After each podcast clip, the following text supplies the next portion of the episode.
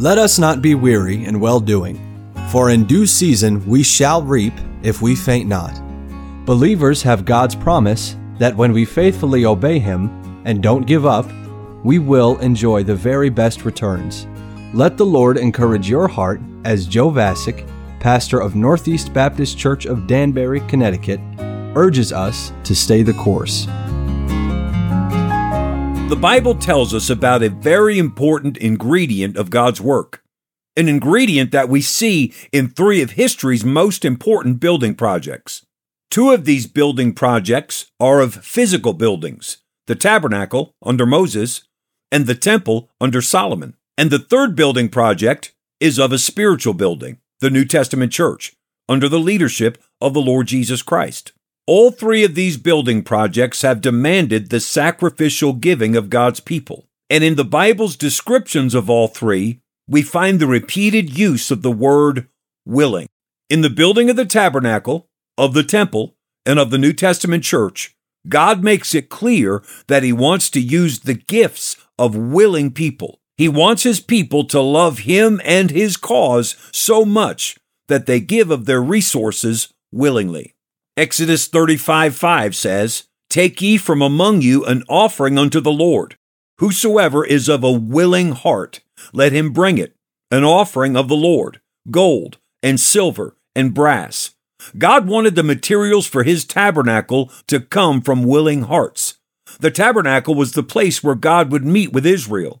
It represented Christ's sacrifice for us and every element of the tabernacle played an important role in the connection between God and his people. Every detail was important. One of those indispensable details was that God demanded that everything in the tabernacle be made of ingredients that were given by willing hearts. God could have just commanded a tabernacle tax, requiring the people to give by force.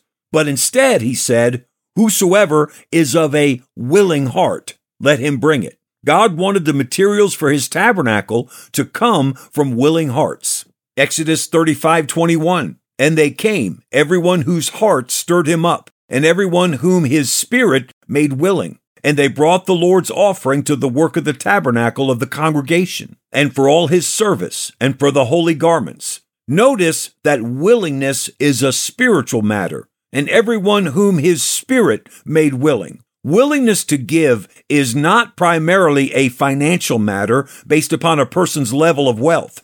It is not rooted primarily in logic. That is, people aren't moved to give willingly because it makes the most sense in light of their current circumstances. The decision to give willingly to the Lord is first a spiritual decision. It's a manifestation of a person's relationship with the Lord. Exodus 35:29 makes a similar point. The children of Israel brought a willing offering unto the Lord. Every man and woman whose heart made them willing. Willingness to give to the Lord comes from a heart that is right with God. What a privilege it is for God's people to give willingly to the Lord because they love Him, because they are grateful to Him, because they want to bless Him for all that He is and all that He has done. Now let's look at the building of the temple under King Solomon. Before David's death, David instructed Solomon in 1 Chronicles 28 9, And thou, Solomon my son, know thou the God of thy father, and serve him with a perfect heart and with a willing mind